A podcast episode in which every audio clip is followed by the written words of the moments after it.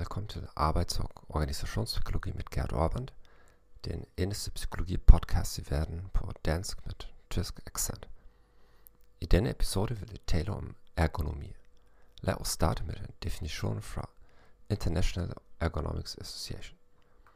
Ergonomi er den videnskabelige disciplin, der beskæftiger sig med forståelsen af interaktioner mellem mennesker og andre elementer i et system, og det erhverv, der anvender teorier, principper, data og metoder til at skabe design, der optimerer menneskelig velvære og den samlede systemydelse.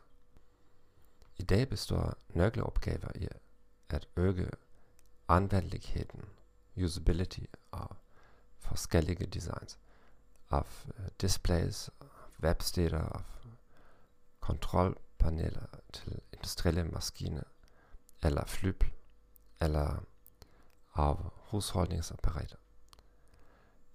En indikator for dårlig design er eksistensen af skriftlige instruktioner.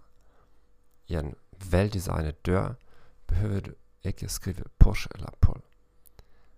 Et centralt problem er at gøre design anvendelig for forskellige brugergrupper, som har forskellige fysiske og psykologiske egenskaber.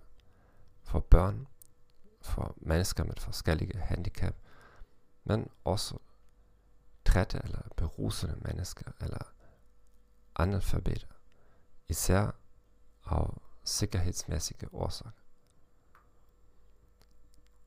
Jeg takker dig for at lytte til denne podcast. Jeg ønsker dig en dejlig dag og farvel.